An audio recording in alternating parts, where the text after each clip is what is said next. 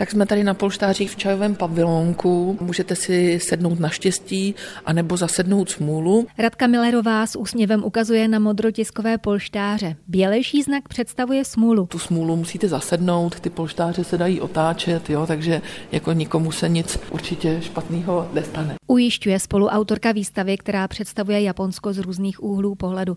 Zprostředkuje třeba náhled na japonské školství.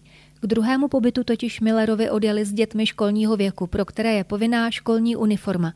Oblek jejich syna je tady k vidění, stejně jako školní brašna a penál dcery. Ty děti, když jdou do školy, tak se musí pořídit tahle taška. Dřív to bylo tak, že holky měly červený a kluci černý. Tady vidíte jednu školní fotku nácvik jako evakuace, že by mohlo přijít zemětřesení a děti e, jsou předávány úplně systematicky podle pravidel rodičů. No. Velkoformátové fotografie jsou dílem Radky Miller Millerové, podobně jako obrazy s japonskými motivy vytvořené různou technikou, mimo jiné výšivkou. Já jsem měla v Ivate vlastně kamarádku, která se jmenovala Sachiko, tak celou tu sérii jsem nazvala Sachiko v Sašiku. To jsou ty Japonky, které jsou v té výšivce. S manželem sklářským výtvarníkem do Japonska přivezli tradiční sklářské techniky a s přestávkami tam žili 6 let.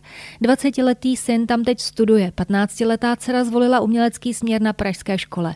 Tady v jízdárně vystavila svoji sbírku plišových medvídků Rilakuma, japonské designérky Aki Kondo. Vytvořila tady tuhle tu postavičku líného medvídka, který nic nedělá a vlastně to Rilakuma vychází ze slova Riraxu, jako relaxační medvídek. No. My jsme tam vlastně vstřebávali i díky dětem, jak tu tradiční kulturu, protože jsem vstoupila do té tradiční tužové malby Sumie, tak ten uh, svět té popkultury. Expozici doplňuje taky velká fotografie, na které je Stanislav Miller ve svém autorském obleku zrcadlové postavy Mirrorman. Z Teplic Jana Vytázková, Český rozhlas.